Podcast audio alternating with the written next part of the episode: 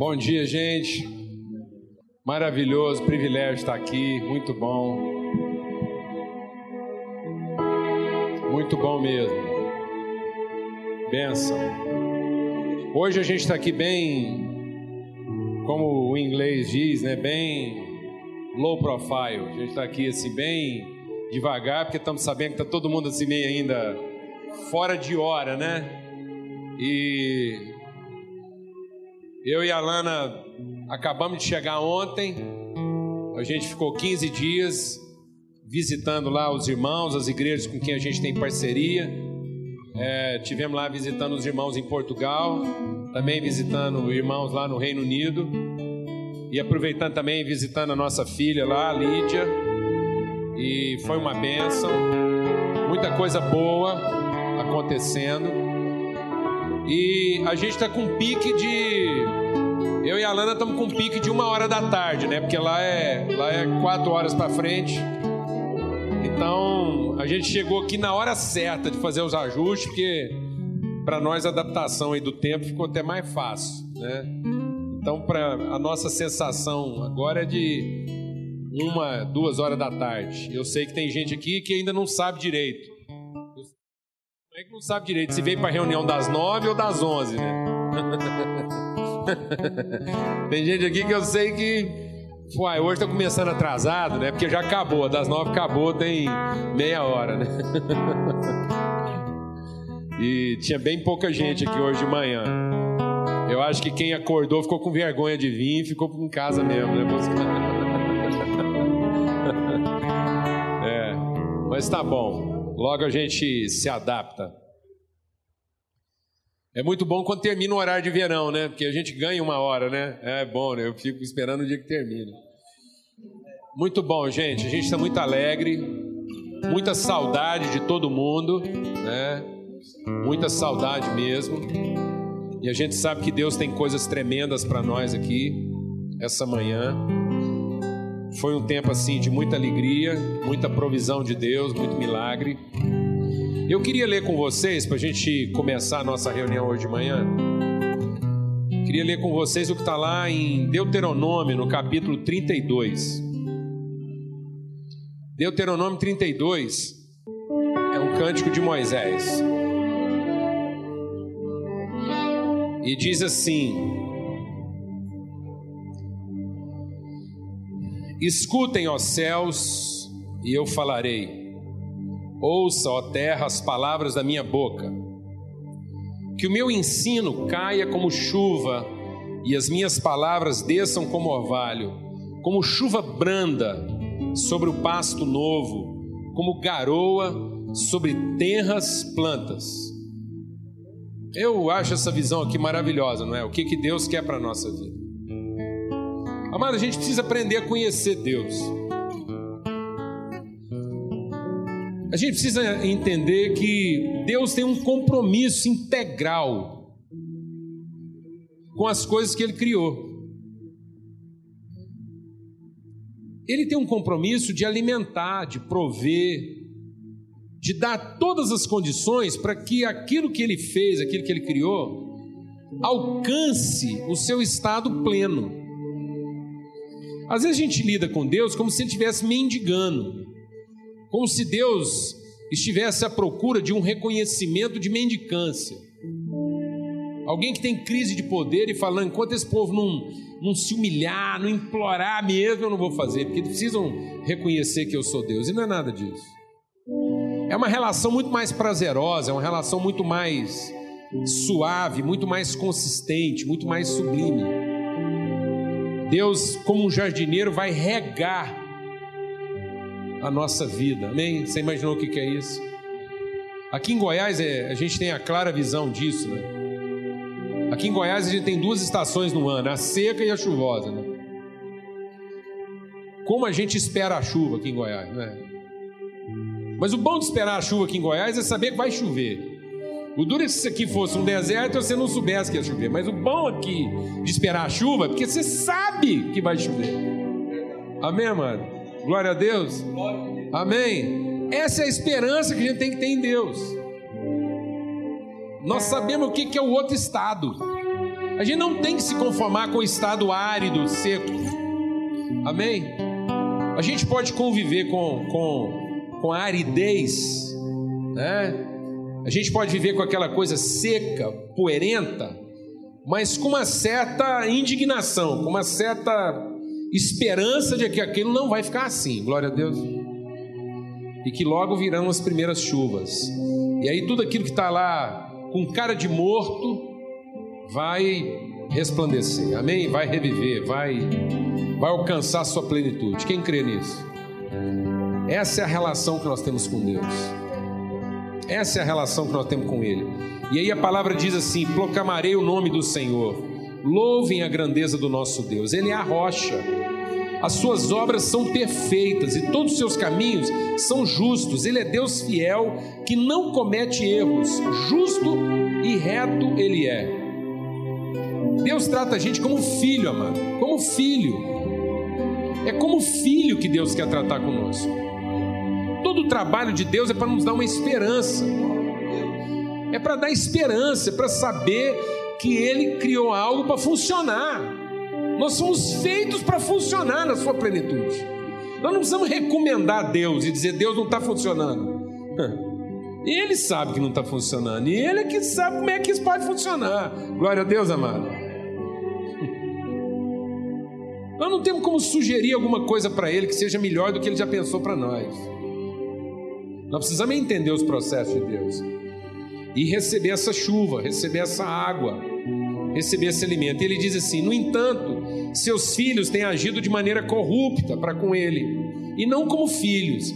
E aí o Moisés usa uma expressão aqui que eu posso até ver o Moisés assim já meio de idade, né? Aquele cara velho, olhando para os meninos e fala assim: vocês não estão agindo de maneira correta.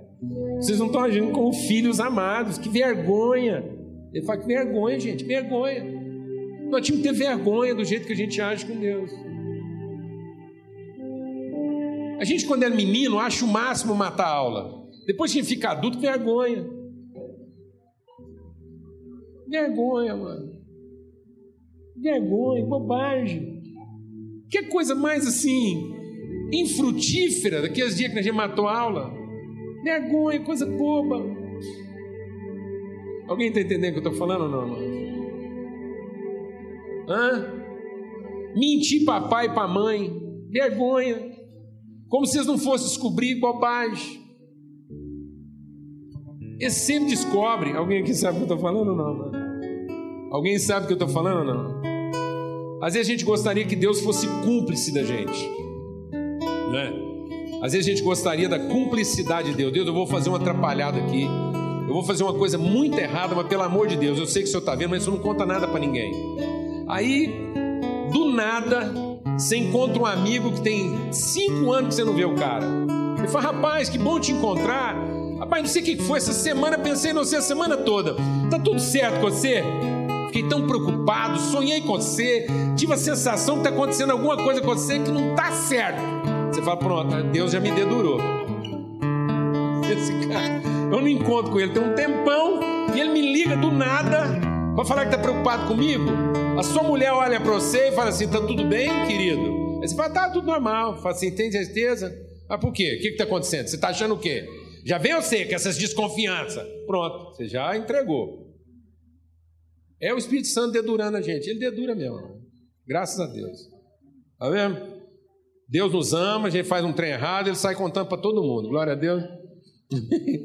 A gente faz um trem errado, Deus vai lá e entrega a gente para os amigos. Glória a Deus, amado. Amém. Porque Ele não tem essa cumplicidade. Deus é a nosso favor e não contra nós. Os cúmplices são contra nós. Que faz o que a gente quer. Esconde o que é pior para nós. E aí Deus está falando assim: ó, que vergonha. Não é assim que um filho tem que agir. Vocês são a geração pervertida e transviada. É assim que vocês retribuem ao Senhor, povo insensato e ignorante. Por acaso não é Ele o Pai de vocês, o seu Criador que os fez e os formou? Vamos ter um tempo de oração aqui agora. Vamos entender que Deus quer falar conosco, o Espírito de Deus quer falar na nossa vida. Vamos receber o ensinamento de Deus aqui essa manhã como uma chuva mansa, um orvalho fresco que cai sobre um pasto novo. Eu não sei se você teve muito contato assim com a natureza. Infelizmente, hoje, às vezes, as nossas crianças não têm tanto contato com a natureza. Mas sabe quando você cuida, às vezes, de planta, e eu tive o privilégio de, de, de plantar, de lidar um pouco com fazenda e plantar. Como é bom quando você vê a chuva caindo sobre a terra plantada, e como é bom você ver aquilo sendo regado e a vida surgir de onde parecia que só havia morte. E havia morte mesmo. Você planta uma semente, ela morre. Aí vem a chuva, ela ressuscita. Essa ressurreição de Deus na nossa vida. Amém? É isso que nós viemos receber: uma chuva fresca e mansa, um orvalho doce, que vai cair sobre uma planta nova e vai regar nosso coração e a esperança vai reverdecer, a fé vai reverdecer, o amor vai reverdecer. Amém, amados? A alegria vai reverdecer. É isso que Deus quer fazer na nossa vida. Nos devolver esperança, nos devolver fé, nos devolver ânimo, porque Ele nos ama como a filhos. Amém. Vamos ter um tempo de oração, depois a gente vai estar louvando a Deus com os irmãos.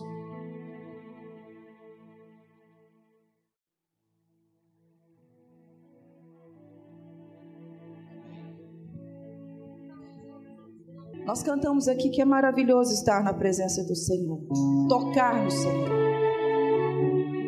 Tem uma palavra no Evangelho que diz que uma certa mulher, adoecida por muitos anos, gastou tudo o que tinha para buscar saúde e não foi possível. Essa mulher não foi negligente com relação à sua busca. Pode sentar, meus irmãos. Nós vamos orar agora. Esse tempo agora eu quero propor para a gente orar no nome de Jesus. Porque a palavra de Deus diz que tudo que é orado em concordância com o nome de Jesus, quer efetuar na nossa vida. Meus irmãos, Deus está sempre querendo fazer na nossa vida. Então a palavra diz que essa mulher não foi negligente. Ela procurou ajuda, procurou ajuda dos médicos, ela procurou ajuda onde ela pôde.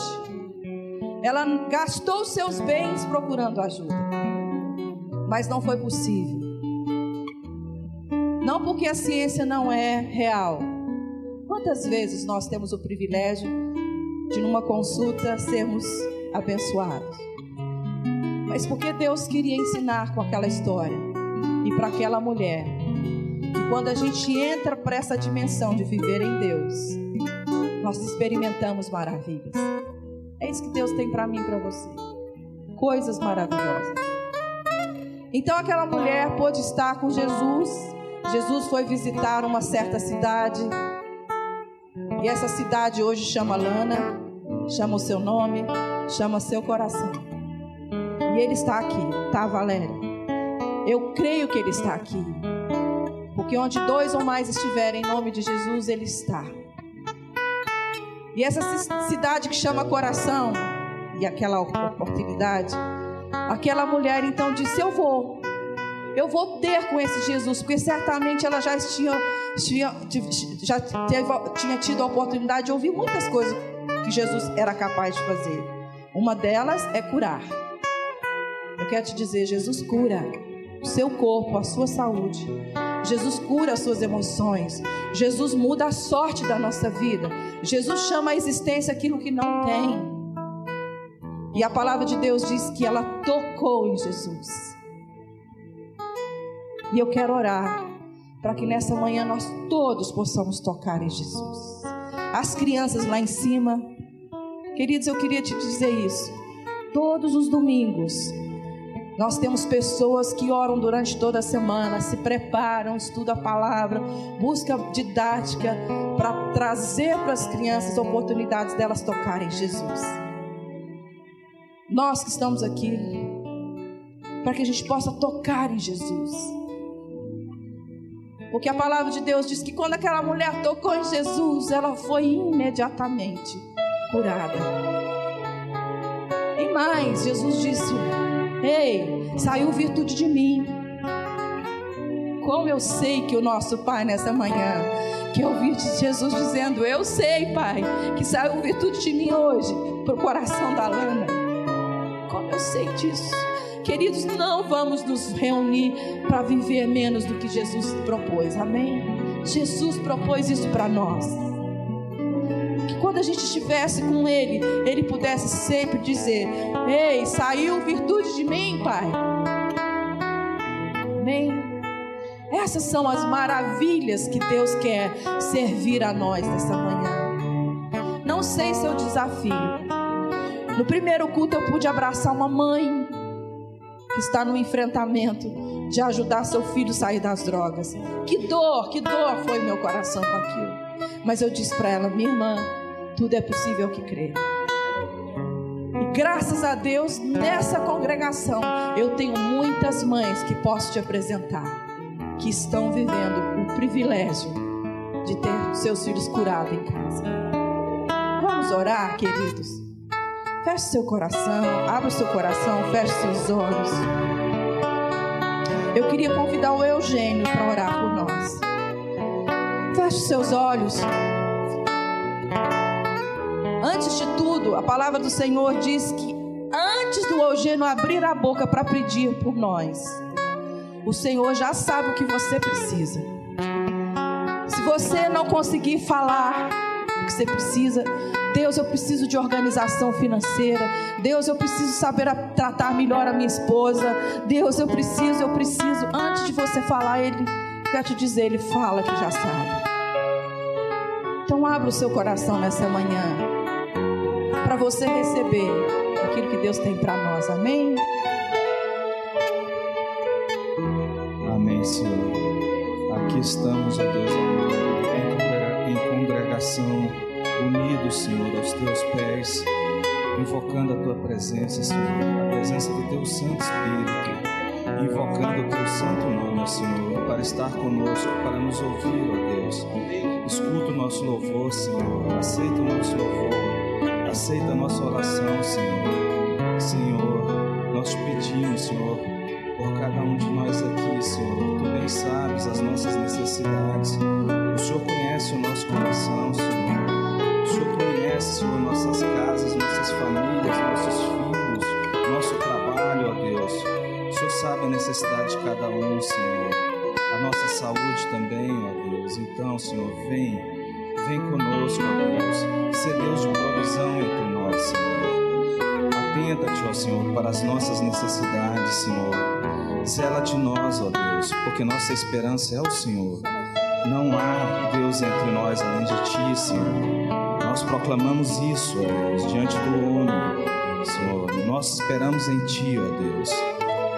Ó Deus de amor, Jesus Cristo nos ensinou, Senhor, a chamar a por ti, Senhor quando estivermos reunidos, ó Deus, quando estivermos na relação, portanto, Senhor.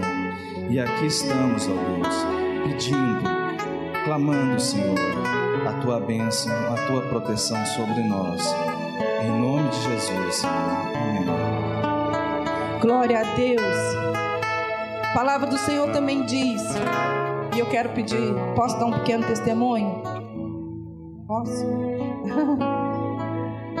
Quando o povo de Deus reúne, tem louvor, tem oração, tem palavra, tem testemunho. Eu quero dar um pequeno testemunho da nossa viagem. Ficamos juntos com a casa fora, né, trabalhando. Fomos é uma viagem de trabalho, tínhamos reuniões de trabalho com a igreja que que anda conosco em Portugal e na Inglaterra. E, e nós fomos eu e o Júnior para essa viagem, pedindo muito para que Deus usasse a nossa vida, para que houvesse através de nós sempre palavras de renovo, de encorajamento e de promoção para os nossos irmãos lá. Querido, servir o Senhor Jesus na Europa é desafiante. Os irmãos da Europa se fecharam. Ah, o idonismo lá é uma coisa extraordinária. Eu falo, meu Deus. Mas enfim, e nesse período, Deus nos deu, é, eu acho que uns quatro dias para a gente fazer alguma coisa que não fosse trabalho. Um especialmente, que foi o último dia. Eu e o Paulo Júnior, nós fomos, e a Lidinha, porque a nossa filha, aquelas que vocês, aquela que trabalha aqui conosco, está lá servindo a igreja em Buchan, em Londres. Nós fomos, o Júnior falou, bem, eu quero te levar lá naquele castelo daquele filme. Como chama o filme? Esqueci o filme. Ana Bolena, história da Ana Bolena.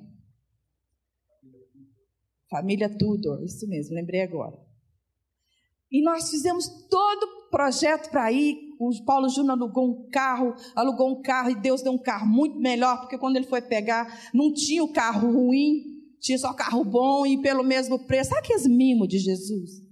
Nós entramos dentro daquele carro poderoso e fomos lá. E o Júnior entrou na internet para buscar os bilhetes e falou: Ah, não é alta temporada, a gente vai e compra lá na porta mesmo. E amor, o último horário para entrar do tour é três e meia. Só que o Paulo Júnior esqueceu de ler um detalhe no summer. Porque fora do summer, fecha duas horas. Aí nós fomos tal, porque terminou a reunião dele meio-dia, entramos dentro do carro, vazamos. Quando nós chegamos naquele lugar, só a viagem já foi maravilhosa, né? Porque os, os, as autoestradas da Inglaterra é, é um green, é, é um, um, tapete verde, a coisa mais linda. E a gente ia cantando, ia falando as coisas boas, a Lídia contando as coisas. Quando a gente entra naquele portão maravilhoso, vai lá no office de comprar bilhete, fechado. Aí veio uma senhora tão elegante e disse: Está fechado. Aí eu olhei para o Júnior assim, tá ali. Ué, bem, mas você não falou que até quatro horas podia? É, mas até quatro horas. Aí ele, nós abordamos aquela senhora, ela só falava assim, I'm sorry, I'm sorry, I'm sorry. Ela ficou, viu o nosso desapontamento na nossa face. Claro, a primeira coisa que a gente quer fazer é brigar com quem leu. Eu queria brigar com esse homem. O meu desapontamento mas olha que eu olhei para a carinha dele, o desapontamento dele estava mais. Eu falei, ele vai chorar, Lídia, seu pai vai chorar. E aí entrou aquela misericórdia no meu coração, no coração da Lídia. A gente, tudo bem, amor, é papai, está tudo certo, vamos ver aqui e tal. Aí nós entramos no shopping lá, que ela permitiu que pelo menos no shopping a gente entrasse e tal. Entramos, gastamos um pouquinho de dinheiro lá, já deu aquele alívio, porque comprar às vezes ajuda, né? Ah, comprei um livrinho, comprei uma bolachinha, comprei um negócio. Ah, vamos embora. Mas graças a Deus que esse homem não é de pouca coisa, falou assim: nós estamos indo para outro lugar. Nós vamos lá conhecer a catedral. A outra, que era um outro plano que a gente tinha, se desse tempo. Queridos, nós fomos para essa outra cidade, 70 milhas dali, 50 milhas, e fomos para essa cidade. Quando a gente entrou na cidade, eu e a Lídia, não, mas era nesse lugar que a gente tinha que estar. Não era nada em castelo, não, bem, querendo levantar ele.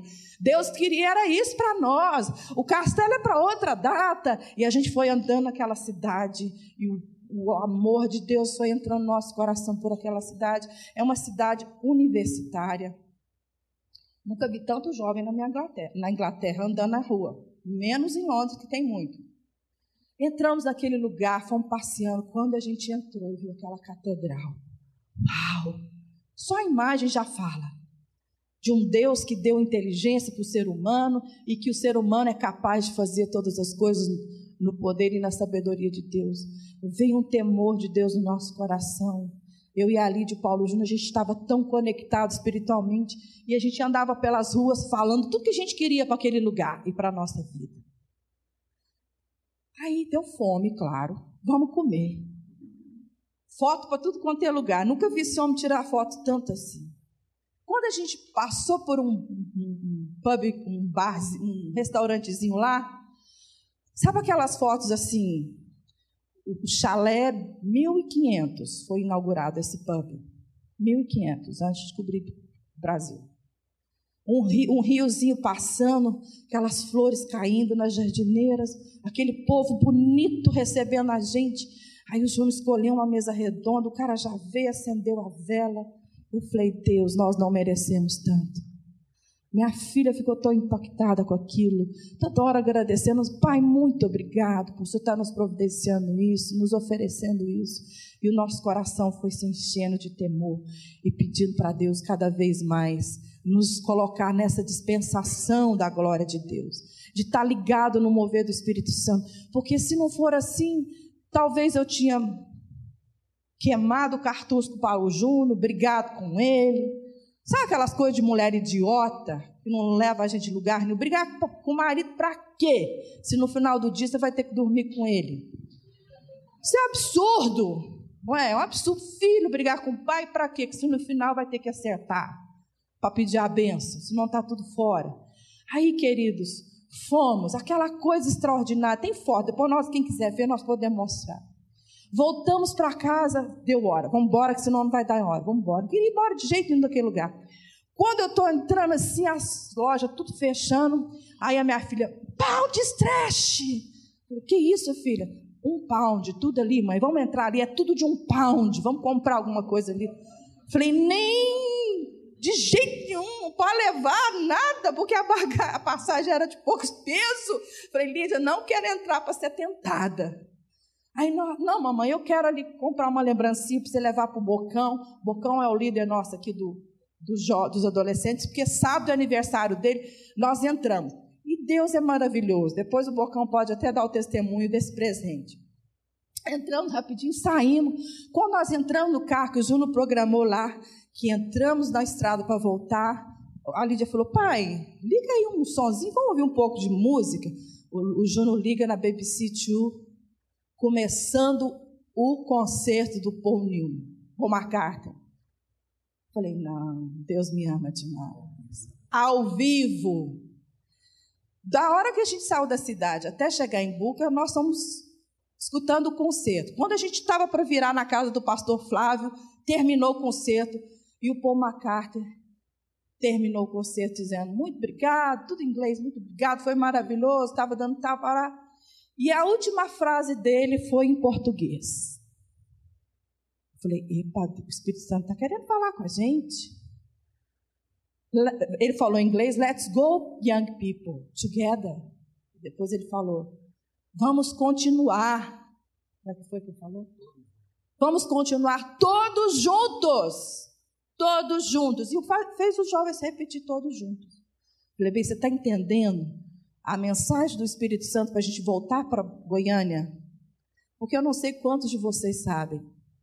Nós temos um compromisso em Deus de restituir a igreja de Goiânia com esse sentimento de que nós temos um só Pai, nós somos um só corpo, que nós temos só batismo.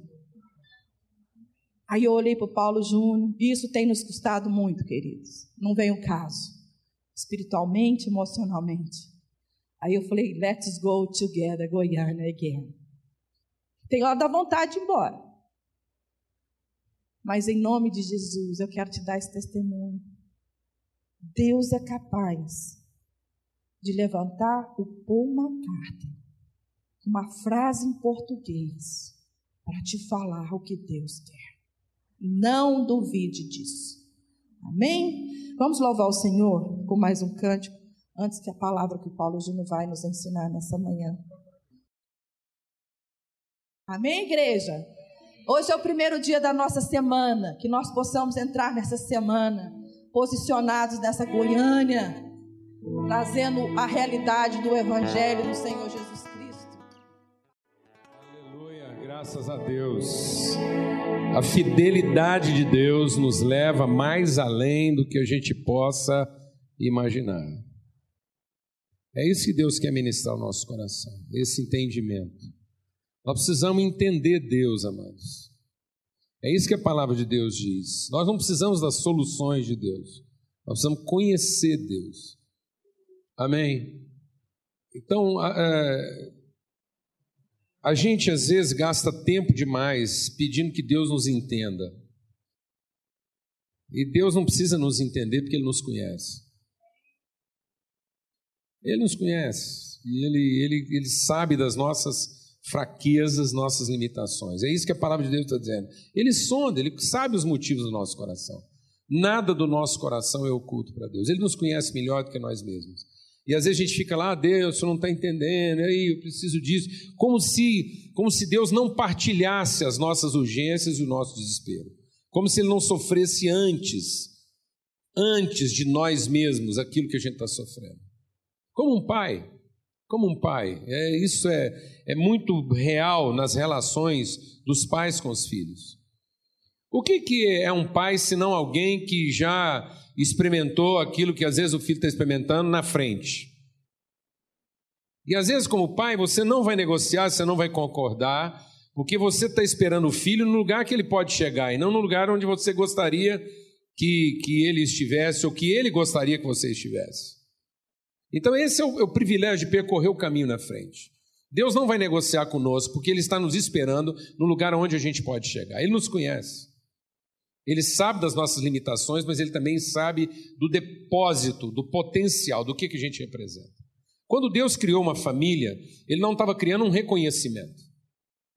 Às vezes a gente ainda não, não funciona bem com Deus, porque a gente não está conhecendo Deus. E a gente não está conhecendo Deus porque não o entende.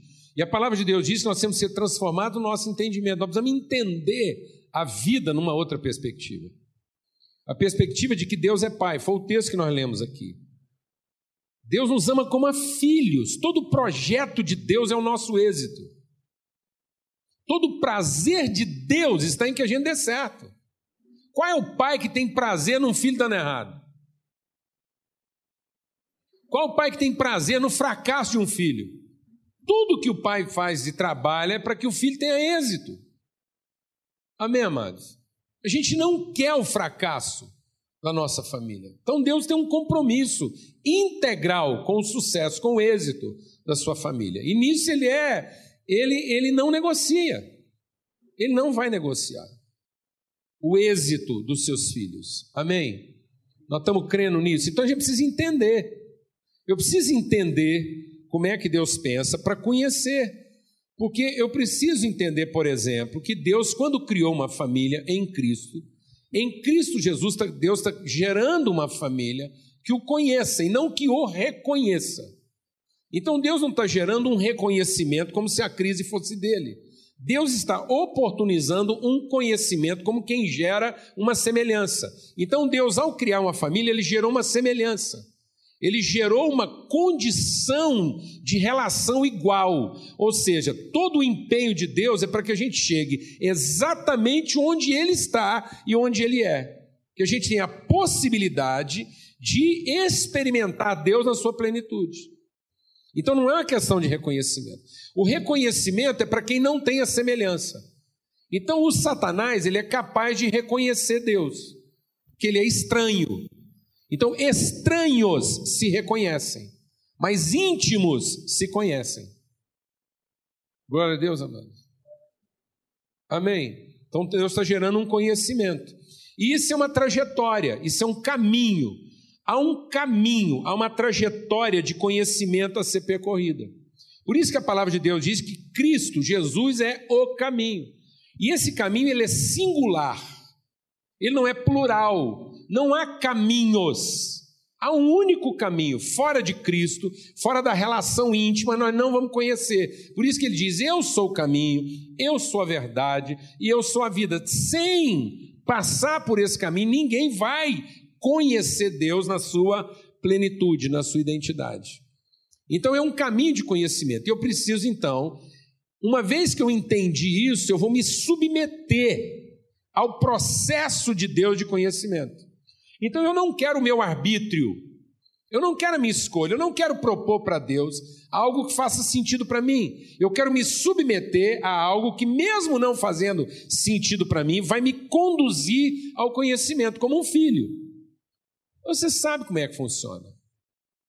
Então o pai vê lá um potencial no filho e investe naquilo. Eu estava conversando agora há pouco, né, na nossa primeira reunião, com o pessoal da música aqui do Louvor. Então, quantas vezes lá o Cat e, tá lá e ele vai, ele queria né, desistir do instrumento. Alguém aqui sabe o que eu estou falando? Não? Às vezes você precisa de alguém lá falando, não, insiste, você tem jeito para coisa, fala, não tem jeito, sai desafinado, não dá o tom, vou parar com isso, não dou conta. E você precisa de alguém que vê em você algo que você mesmo não vê. Alguém está entendendo o que eu estou falando? Não, não. Isso é a fé. A fé, amados, não é uma coisa que, que a, a fé não é uma solidariedade de um cúmplice. A fé é a fidelidade, é o empenho de alguém que está disposto a não concordar com aquilo que é aparente. Glória a Deus. É alguém que está vendo a respeito da nossa vida alguma coisa que eu mesmo, naquele momento, não sou capaz de ver não fosse um ato de fé em meu favor e eu me acomodaria ao aparente. Estão me entendendo isso? Irmão? Então, quando Deus nos dá o dom da fé, é para que eu não me acomode, é para que eu não me conforme às aparências. Então, a fé sempre vai me dar um senso de inconformidade. Amém, amado? Eu não vou. Deixa Deus ministrar o seu coração. Eu não vou optar nunca pelo, pelo lado cômodo, pelo lado confortável dos processos, porque eu tenho fé suficiente para enfrentar a crise necessária, para mover do lugar confortável e alcançar o que momentaneamente é invisível. Amém? Amém? Então a fé é para que eu percorra o caminho. Que não fosse a fé, eu parava no caminho na posição mais confortável. E quando eu paro na posição mais confortável, eu me torno escravo dela. Eu me tornei escravo das minhas dimensões. Eu não alcancei a semelhança. Então Deus está gerando através de nós uma semelhança, um status, uma condição, um nível de entendimento. Deus quer trazer você para um novo nível de entendimento. Por isso que ele fala: eu tenho para você caminhos que são superiores aos seus caminhos. Eu tenho para você pensamentos que são superiores aos seus pensamentos. Mas isso vai exigir de mim a crise de enfrentar a transgressão dos meus próprios pensamentos. Amém, mano? Glória a Deus, amado eu tenho que enfrentar a crise de romper com os próprios limites que eu estabeleci. E isso não vai ser fácil. Porque os limites que eu estabeleci fazem sentido para mim, mas não fazem sentido para aquilo que é o projeto final de Deus para a minha vida. Glória a Deus, amado. Amém. Então tem hora que eu estou passando por algumas coisas que eu falo assim, agora bagunçou tudo. Mas é como Deus está alinhando aquilo no projeto final, amém? Porque eu preciso dessa ruptura não fosse a fé, a gente não quebrava o ovo. Glória a Deus, amém. Hoje ficou fácil quebrar o ovo. Amém? Porque eu sei o que, que tem dentro. Mas você já imaginou o primeiro cara? Hã? Primeiro cara que teve um ovo na mão e ele percebeu que aquilo era frágil, ele passou a vida toda. ele ficou a vida toda. Ô oh, Jesus de misericórdia. Fazendo para o ovo não quebrar. Gente, cuidado, isso não pode quebrar. Não, amado, isso tem que quebrar. E às vezes o primeiro ovo quebrou por acidente. E o cara pensou que era um desastre e foi a melhor descoberta da vida dele. Glória a Deus, amado. A partir do primeiro ovo quebrado, ele descobriu o omelete. Isso foi fantástico. Glória a Deus. Amém. Que coisa fantástica. Deus fez uma coisa para quebrar. Você acredita que o seu Deus, o Deus que você acredita, fez uma coisa para quebrar? Glória a Deus! Deus fez coisas nessa vida que precisam ser quebradas. Porque senão a gente nunca vai descobrir o que está além daquilo que a gente está vendo. Glória a Deus. E a gente precisa ter fé para quebrar isso. E às vezes a gente acha que a fé é para manter. A fé não é para manter, meu irmão. A fé é para ter coragem de quebrar. Eu tenho um amigo, não vou contar quem é, mas ele sabe que eu estou contando a história dele, ele vai achar engraçado. Ele nunca tinha visto pistache, nunca tinha comido pistache, ele foi numa festa. Aí o amigo dele deu para ele uma bandejinha de pistache, e ele está comendo, lá faz tanta. O amigo dele perguntou para ele, falou, escuta, onde é que você está pondo as cascas? Onde é que você está pondo as cascas? Ele falou, não, eu gosto de comer assim mesmo, com casca e tudo. E às vezes a gente é assim, a gente quer manter a posição a qualquer custo. A nossa amizade permite contar isso aqui. Mas é isso mesmo. É isso, amado. Às vezes a gente está comendo pistache com casca. É a nossa dureza, a nossa valentia. Amado, eu vou te dizer uma coisa: quando a gente abdica da fé, quando a gente abdica da fé, quando a gente abdica da instrução, do caminho de Deus, a gente passa a vida comendo pistache com casca. E ainda acha que isso é sinal de quê? De valentia. Eu sou, eu sou sim, eu sou durão mesmo. Comigo é assim. Aquilo o cara termina a vida banguelo, mas ele quer provar que aquele é o jeito de fazer a coisa, que não tem que quebrar. Amém? Estamos entendendo isso? Então deixa Deus ministrar o seu coração. Nós temos um desafio. É que a gente limitou Deus à satisfação da nossa necessidade. Então, os nossos projetos de felicidade, nossos projetos de felicidade são formados a partir da nossa percepção de insatisfação, de descontentamento. Então, eu me conformaria em ser feliz se eu não tivesse nada faltando. Então, a minha ideia de carência, de falta, presume uma ideia de felicidade. E eu contenho Deus no meu projeto de felicidade, de modo que Deus passa a ter o exato limite da minha infelicidade, da minha felicidade, não. Deus passa a ter o exato limite da minha insatisfação. Deus é aquele que vai ser Deus o suficiente apenas para que eu não fique insatisfeito. E eu não estando insatisfeito, eu estou feliz. Se o casamento, se o trabalho, se a empresa me der aquilo que eu sinto que me falta, e eu vou ser feliz. Então Deus só tem que me dar o que me falta e está tudo certo. E eu vou ser uma pessoa feliz. E eu não percebo que isso vai fazendo com que eu fique dentro do ovo. Amém, amados? Nós estamos morrendo dentro do ovo porque não queremos que Deus quebre o que a gente acha que nos protege. Nós criamos estruturas e nós idolatramos estruturas que nos dão um pseudo sentimento, uma pseudo sensação de segurança e a gente não quer que Deus mexa isso. A gente só quer que Deus segure a casca. E Deus vai quebrar a casca para o nosso bem. Amém. Então nós temos uma ideia de felicidade que se tudo der, se tudo der certo, eu serei feliz. E às vezes, amados, aquilo que eu imaginei ser o certo passa a não ser bom. Porque eu fiquei escravo do meu correto. Você está entendendo isso ou não? Aquilo está correto. Se você for apurar, às vezes aquilo não está errado. O ovo não está errado. Mas o ovo só é bom quebrado. Amém, mano? Então, às vezes, é preciso acontecer um errado para que aquilo que era correto volte a ser bom. Às vezes, alguma coisa tem que dar errado na nossa vida para quebrar aquilo que estava me escravizando simplesmente porque era correto. Porque eu estava fazendo aquilo, não via assim tal, e vamos ler um texto da Bíblia que vai nos ajudar a entender isso melhor. Todo mundo conhece mais ou menos bem a história do povo no Egito.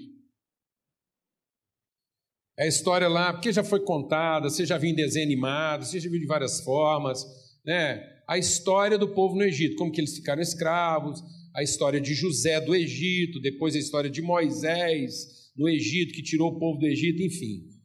Todo mundo sabe como é que foi que o povo foi parar no Egito? O povo foi parar no Egito através da liderança de José. Até então, o povo de Deus era uma coisa pequenininha, o povo de Deus cabia dentro dessa sala. Naquela época, se espremesse todo mundo, dava lá algumas centenas de pessoas, então era a família de Jacó. O que nós chamamos aqui de povo de Deus era a família de Jacó. E nessa família de Jacó tinha um cara meio iluminado, que era o José. E o José era o cara que quebrava a regra. O José é o cara que trazia para dentro da família um sonho. Mas era um sonho que contrariava todos os pressupostos familiares. Porque, de acordo com os pressupostos familiares, o José era um cara que não obedecia os processos. Porque José falou assim: Eu tive um sonho, que um dia eu vou levantar no meio de vocês e todos vocês vão me honrar. E para os irmãos mais velhos de José, falava: Isso não tem o menor sentido. Não tem o menor sentido ele, que é o mais novo, liderar a gente que é mais velho. Está vendo? Deus já estava começando a mexer o quê? As estruturas humanas. Deus está começando a forçar o povo dele por um caminho. Esse povo, então, tentando, deixa Deus ministrar o seu coração. Aqueles homens lá, os irmãos de José, tentando manter o seu status quo, tentando manter a sua, a, a sua coerência, tentando manter aquilo que era lúcido, foram lá escravizaram José, venderam ele para comércio, venderam ele para um mercador de escravos. Esse cara foi passado no Egito, deu tudo errado na vida de José. Se você olhasse a vida de José naquele momento, você falar, Deus não é com ele. Porque como é que pode Deus ser com um cara onde dá tudo errado? Os irmãos têm raiva dele, o pai não sabe onde é que ele está, ele foi vendido como escravo, foi parar num lugar, e agora ele está sendo perseguido politicamente. Por conta do dom que Deus deu para ele. Ele está enfiado na cadeia. Se não fosse o dom dele, ele nunca estava preso. Se não fosse ele ter sonhado um sonho de Deus, ele não estava passando o perrengue que ele está passando. Então, o que está acontecendo com esse homem? Deus abençoa ele com a visão, depois amaldiçoa ele com uma história? Mas o José nunca teve essa perspectiva. E o José diz o seguinte: não há mal que possa ser feito contra mim, que possa superar ou mudar o bem que Deus está empenhado em fazer a meu favor. Acabou. O cara, o cara entendeu como é que Deus funciona.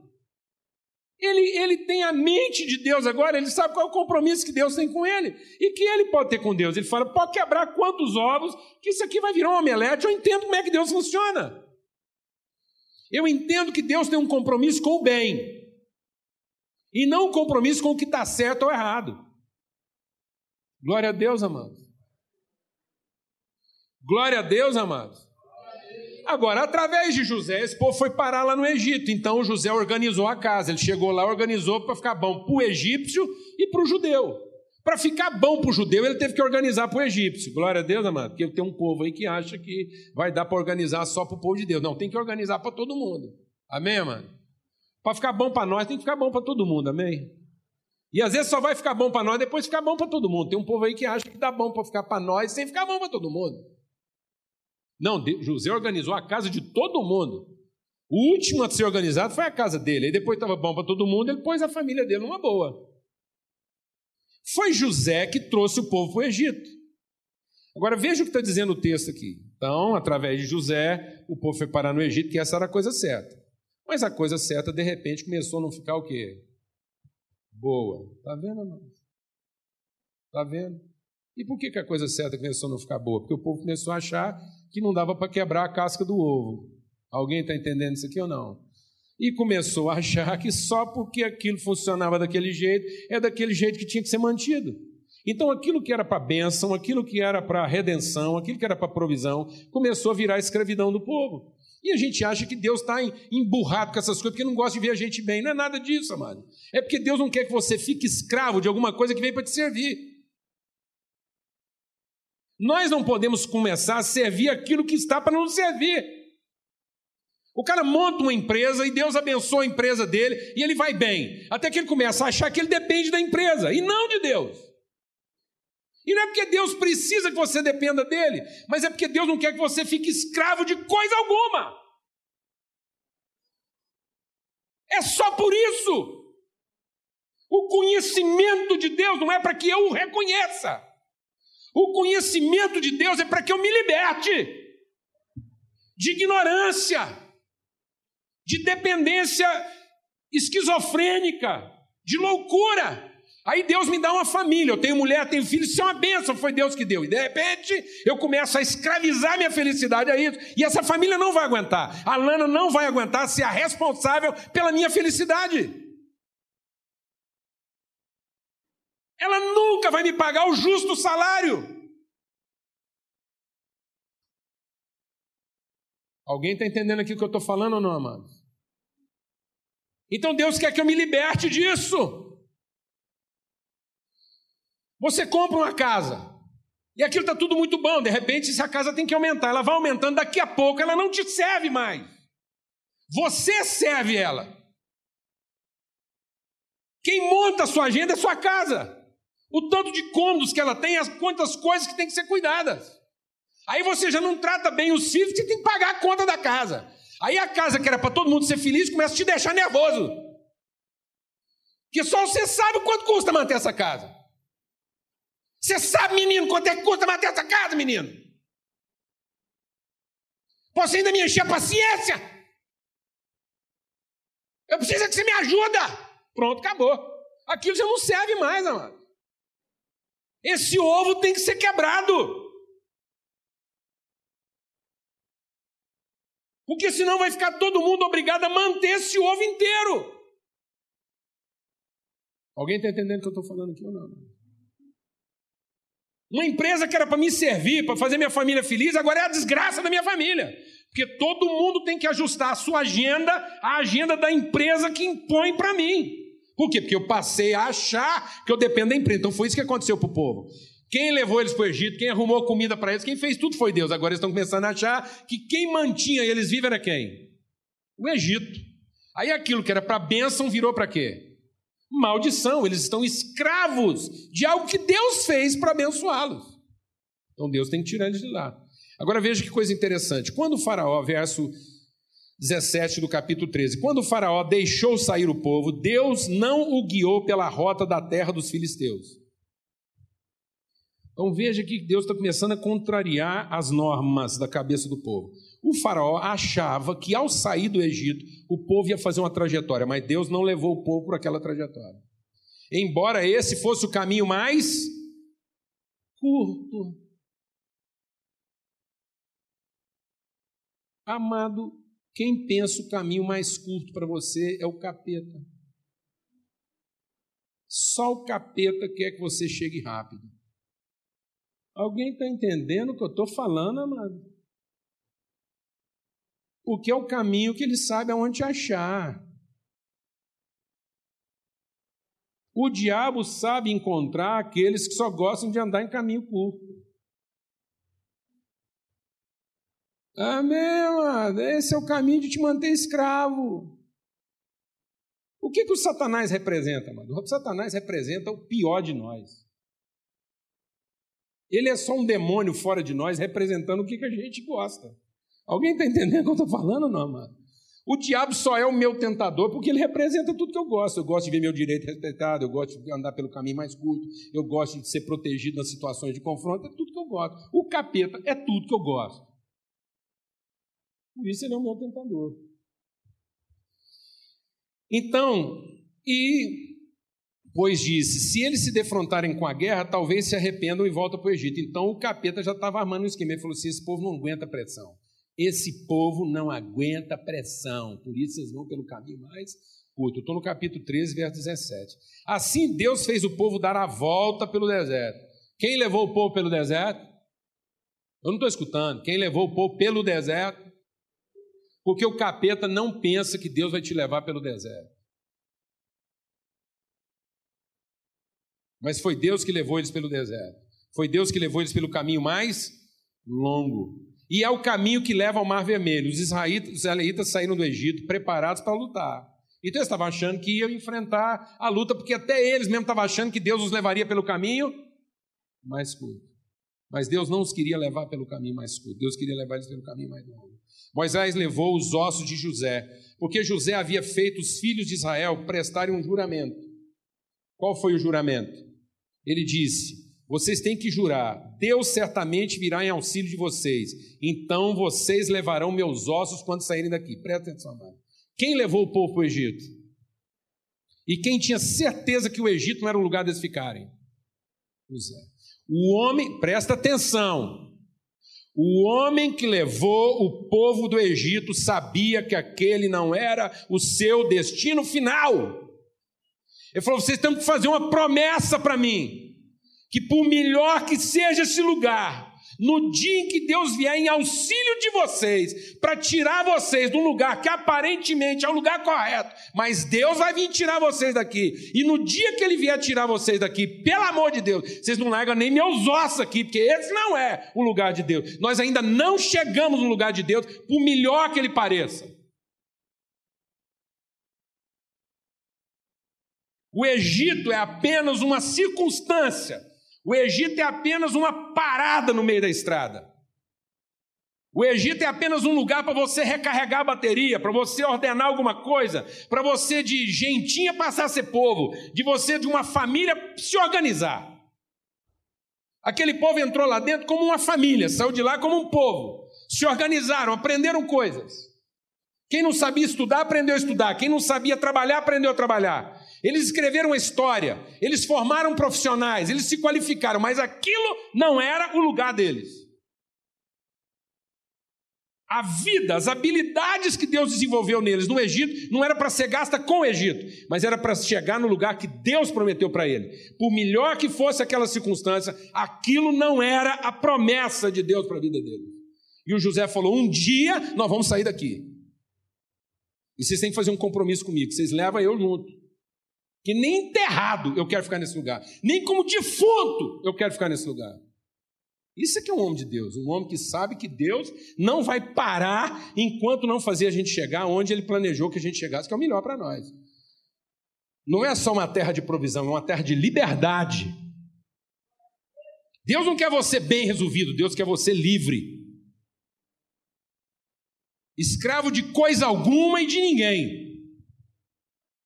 Amém, amados? Sem medo no coração. E foi isso. Os israelitas partiram de Sucote, acamparam em Etan, junto ao deserto. Durante o dia, o Senhor ia diante deles, uma coluna de, de, de nuvem para guiá-los no caminho, e de noite, uma coluna de fogo para iluminá-los. E assim podiam caminhar, de dia e de noite. O que, é que Deus quer que você faça? Caminhe.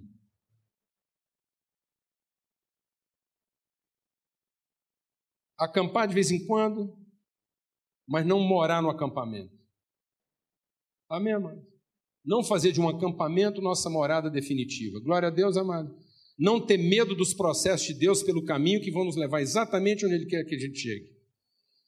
Então, Ele vai prover todas as condições para que você saiba onde é que o caminho vai. A coluna de nuvem não se afastava do povo de dia, nem a coluna de fogo de noite. Disse o Senhor a Moisés: Agora diga aos israelitas que mudem o rumo e acampem perto de Pi-Airote, entre Midigol e o mar. Você está preparado para Deus, no meio da viagem, virar para você e falar assim: agora eu quero que você mude de caminho. Posso ouvir um glória a Deus, amados? Amados, se você não entender como é que Deus funciona, eu tenho um amigo, já morreu. Ele nunca tinha visto edredom. Porque lá na região que a gente morava não precisava disso. E um dia a gente foi para o sul. E fez frio lá de menos zero lá, de, de menos de zero graus, menos dois. Ah, é passar frio para morrer lá adiante. E um dia, ele não estava aguentando mais. Ele falou: Nossa, tem que falar para aquele povo lá arrumar uma coberta para mim. Eu falei: Mas eles não arrumaram coberta para você? Ele falou: Não. O máximo que eles fizeram foi pôr um reforço lá no sofá. Eles puseram lá um, um negocinho grosso lá para melhorar o sofá. Eu falei: Não, rapaz, aquilo é a coberta. O cara passou frio três dias seguidos, dormindo em cima da coberta, só porque ele não conhecia Dredon. Ele achou que aquilo era para tornar a cama mais macia, não mais quente. Tem condição um negócio desse, mano? O que, que a ignorância faz com a gente? O orgulho faz com a gente. Ele preferia pensar que estava sendo maltratado. E não que alguém que o amava e que sabia da nossa realidade já tinha provido para nós o que a gente precisava. Amado, você precisa entender como é que Deus funciona. Deus não colocou a gente em coisa alguma sem antes ter preparado todas as condições. Deus só levou o povo para o Egito porque antes preparou as condições para que aquele povo estivesse lá. O Egito só ficou bem para poder receber o povo de Deus. Amém. Deus está sempre na nossa frente. Ele sabe o caminho para onde a gente ir. Por isso ele vai mudando essa trajetória. E aí o faraó vai pensar que os israelitas estão vagando confusos, tá vendo? Às vezes Deus vai mudar a sua trajetória e o capeta vai achar que você está confuso, cercado pelo deserto. Então eu vou endurecer o coração do faraó e ele os perseguirá. Todavia eu serei glorificado por meio do faraó e de todo o seu exército. E os egípcios saberão que eu sou o Senhor. E assim fizeram os israelitas. Contaram ao rei do Egito que o povo havia fugido. Então o faraó falou: O que, fizeram? Deixaram a gente, nós vamos perder nossos escravos. Então o faraó mandou aprontar sua carruagem, levou consigo seu exército, levou todos os carros de guerra do Egito, inclusive 600 milhões dos seus carros, cada um com seu oficial no comando. Ou seja, o faraó pegou todos os, os cabeças de comando. O faraó deixou só peão lá no Egito. Ele levou toda a liderança dele e ele mesmo com ele para enfrentar essa parada, porque tinha certeza que ele ia acabar com esse negócio. E quem estava fazendo isso com o Faraó? Deus. Quem fez Faraó reunir o melhor das suas forças para vir contra você? Quem fez o diabo juntar tudo que ele pode? Quem fez o diabo montar a sua melhor estratégia para destruir você? Quem fez isso, amados? Foi Deus. Foi Deus que moveu o coração de Faraó para preparar o seu melhor contra você. Sabe para quê? Para que ele seja de uma vez por todas derrotado e você de uma vez por todas liberto. Para que o medo nunca mais habite o seu coração. E para que no fim o faraó seja vencido de forma indesculpável. O que, que o povo achava? A hora que tudo isso começou a acontecer, o povo falou assim: Ah, meu Deus do céu, o que, que vai acontecer conosco agora? Aterrorizados clamaram ao Senhor, verso 10. Disseram a Moisés: Foi por falta de túmulos no Egito que você nos trouxe para morrer no deserto? O que você fez conosco, nos tirando de lá? Já tínhamos dito para você lá no Egito: deixa a gente em paz, deixa a gente acampado aqui, deixa, não quebra o ovo, não, Moisés. A gente prefere ser escravo do que viajante. Você entendeu isso aqui, meu irmão? A gente prefere ser escravo do que viajar por um caminho difícil. A gente prefere ser escravo do que caminhar. E é isso que acontece com a gente. A gente vai se afeiçoando àquilo que nos dá conforto. A gente vai se afeiçoando àquilo que nos dá uma noção de proteção, que é a gente que se escraviza naquilo, não é aquilo que escraviza a gente porque aquilo não tinha poder de te escravizar. Mas você se colocou na posição de escravo porque tinha medo dos processos de Deus. Porque não queria se libertar daquilo que você domina, controla e te dá conforto.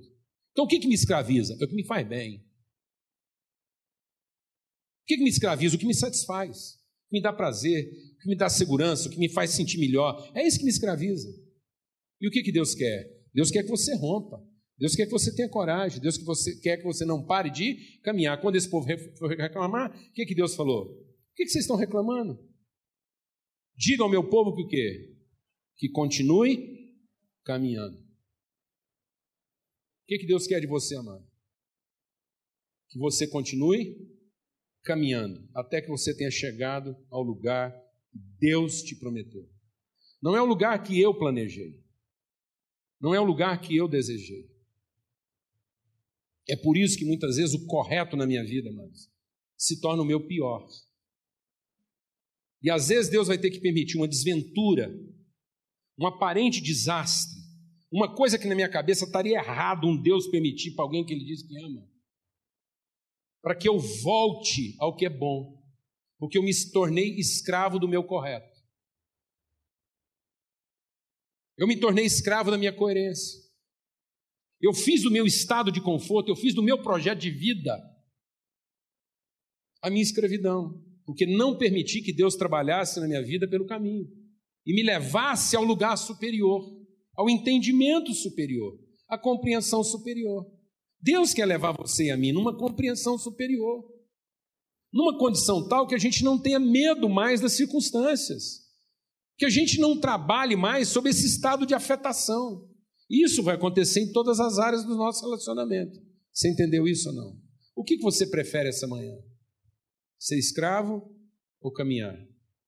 O que, a gente gostaria que Deus fizesse? Sabe o que aquele povo gostaria que Deus fizesse? Que aquela coluna de fogo que guiava eles à noite lambesse os egípcios e eles fossem destruídos de uma vez só. E eles não precisassem nunca mais sair daquele lugar. Alguém está entendendo isso ou não?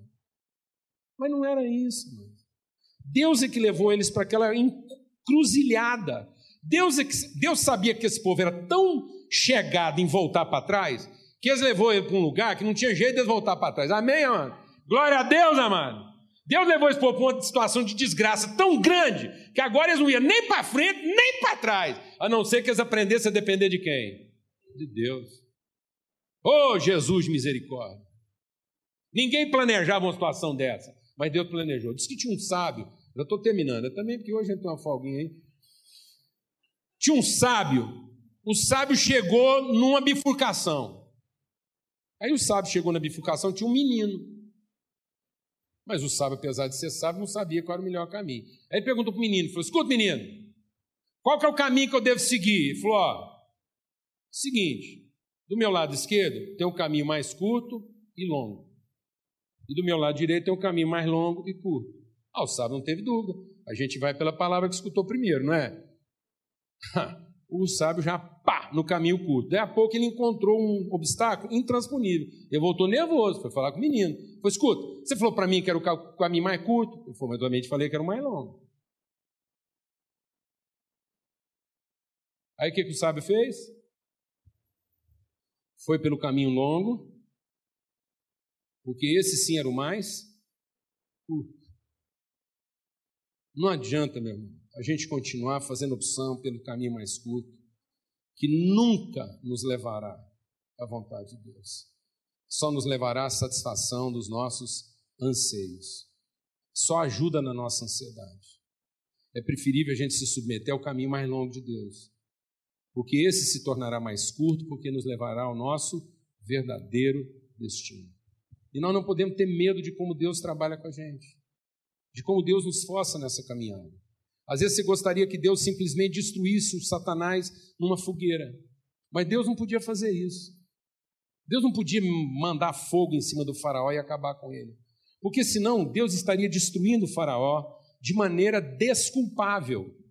E Faraó precisava ser destruído de maneira indesculpável, porque no fim Faraó foi engolido pela sua própria soberba, vaidade e ganância. E sabe por que Faraó foi destruído? Porque ele entrou numa coisa que era certa para um, mas não era certa para ele. Alguém está entendendo o que eu estou falando ou não, amado? Glória a Deus, amado. Aquele caminho era o caminho de Deus para o povo dele. Mas não é porque o povo de Deus estava passando aquele caminho que aquilo prestava para o faraó. E aquilo foi a desgraça dele, está vendo? Então não é porque tem alguma coisa certa para alguém que aquilo é certo para mim. Eu vou me estrepar todo, eu vou ser traído, eu vou ser destruído pela minha soberba e pela minha vaidade. Apenas porque eu vi um caminho aberto e achei que porque Deus está abrindo, é por ali que eu tenho que entrar. E não é, amado. Eu tenho que ser conduzido por Deus ao caminho que me levará à vida eterna. Essa é a desgraça daquilo que nos tenta é achar que porque aquilo está lá, fácil para eu entrar, é por ali que eu tenho que ir. Alguém está entendendo isso? E o faraó tinha que ser destruído na nossa frente, para a gente entender que nós estamos sendo traídos pela nossa soberba, pela nossa ganância de percorrer caminhos mais curtos. Porque se aquele era o caminho mais longo para o povo de Deus, aquele foi o caminho mais curto de Faraó. Foi a oportunidade que ele viu de destruir quem ele queria destruir. Era como se Deus estivesse colocando os inimigos dele na mão dele, e aquilo foi a sua destruição. No fim, Faraó foi julgado por si próprio. E nós precisamos entender isso na nossa vida. Nós precisamos ver a destruição dos nossos inimigos para saber como é que Deus nos conduz. Amém, amados? E Deus nos conduz por caminhos mais longos. Porque Ele quer nos libertar dessa pressa, dessa aflição de achar que as coisas têm que ser do nosso jeito. Porque é isso que está nos escravizando. Vamos ter uma palavra de oração. Senhor, muito obrigado, obrigado mesmo, ó Deus, por esse dia, por esse tempo, pela oportunidade de a gente estar junto aqui. Obrigado, Pai, por sermos a tua família, sermos os teus filhos, e o Senhor vai nos conduzir. O Senhor, o Senhor não vai cansar de quebrar o que tem que ser quebrado, de manter o que tem que ser mantido, de continuar nos forçando a caminhos que naturalmente a gente não escolheria. Lá no fundo a gente queria acampar, lá no fundo a gente queria ficar quieto, lá no fundo a gente queria que alguma coisa fizesse sentido e a gente pudesse finalmente descansar na nossa preguiça. Oh Deus, em nome de Cristo Jesus. Em nome de Cristo Jesus. Nós queremos seguir o teu espírito, ouvir a tua voz e percorrer o teu caminho até o fim, Senhor. No nome de Cristo Jesus.